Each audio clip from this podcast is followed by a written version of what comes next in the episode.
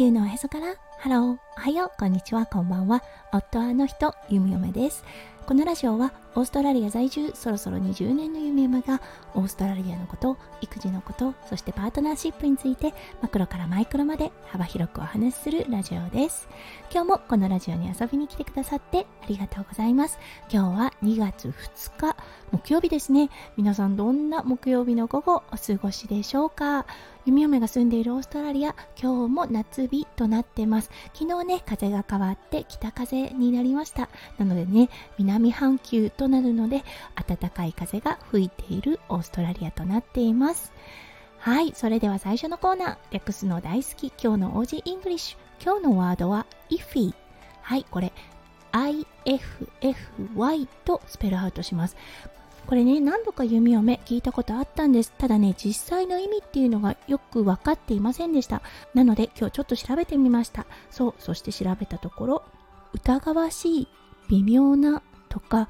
あとは曖昧といったような意味合いがあるそうです。今日本語で意味を調べた時にああなるほど。確かにそういう意味合いあるなといったような使い方をオーストラリアの方はしています。はい。ということで今日は if もしかすると夢嫁もね使えるようになるかななんて思っているワードの一つです。はい。それでは早速ですが今日のテーマに移りましょう。今日のテーマは何々すべきがとても少ないオーストラリア。についてお話ししたいと思います。それでは今日も元気に夢嫁ラジオをスタートします。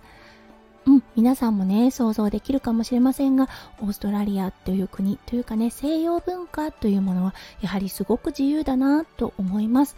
日本で結構ね当たり前に普通とされている何歳になったらこういう洋服は避けるとかねこういうアクセサリーは避けるというようなことがオーストラリアでは全くありません。はい。なので昨日ね、ちょっと近くのショッピングセンターに行ったんです。はい。そしてね、周りを見たところ、ほんと自由だなぁと改めて思ってしまいました。うん。結構ね、お年の召したおばあ様がショッキングピンクのはい上下セットのお洋服を着られていたりとかね。はいあとはどんな方がいたかな。ああとね結構ふくよかな方ですね。多分100キロ超えの方がミニスカートにノースリーブといったようなねお洋服を着られていたりとかね。はいそして周りの方たちがそれを見てえっていうような顔っていうのは決してしないです。うん、ああ、なるほど、好きなんだな、ピンクがというような見方はするかもしれませんが、例えば「えー、その年でそれを着るの?」っていうような反応は一切ありません。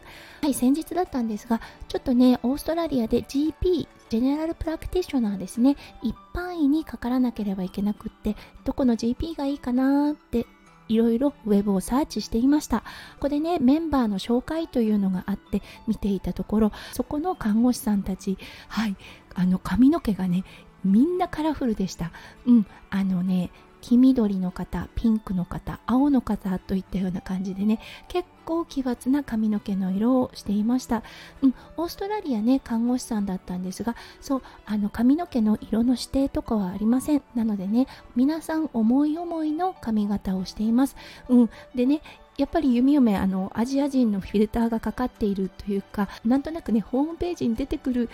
メンバー紹介のところでわあすごいな。髪の毛みんな思い思いの色を出してるんだなというようなことが見えたのでああやっぱりオーストラリアってねすごく自由なんだなって思いました。日本においてそう私立の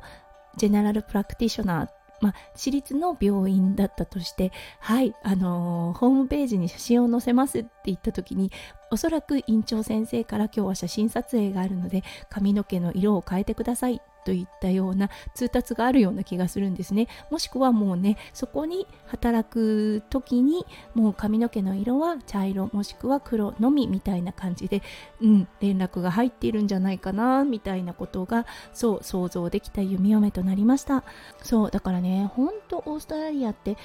こうでなければならないとかねこうすべきであるっていうことがすごくね少ないなって思ったんですね。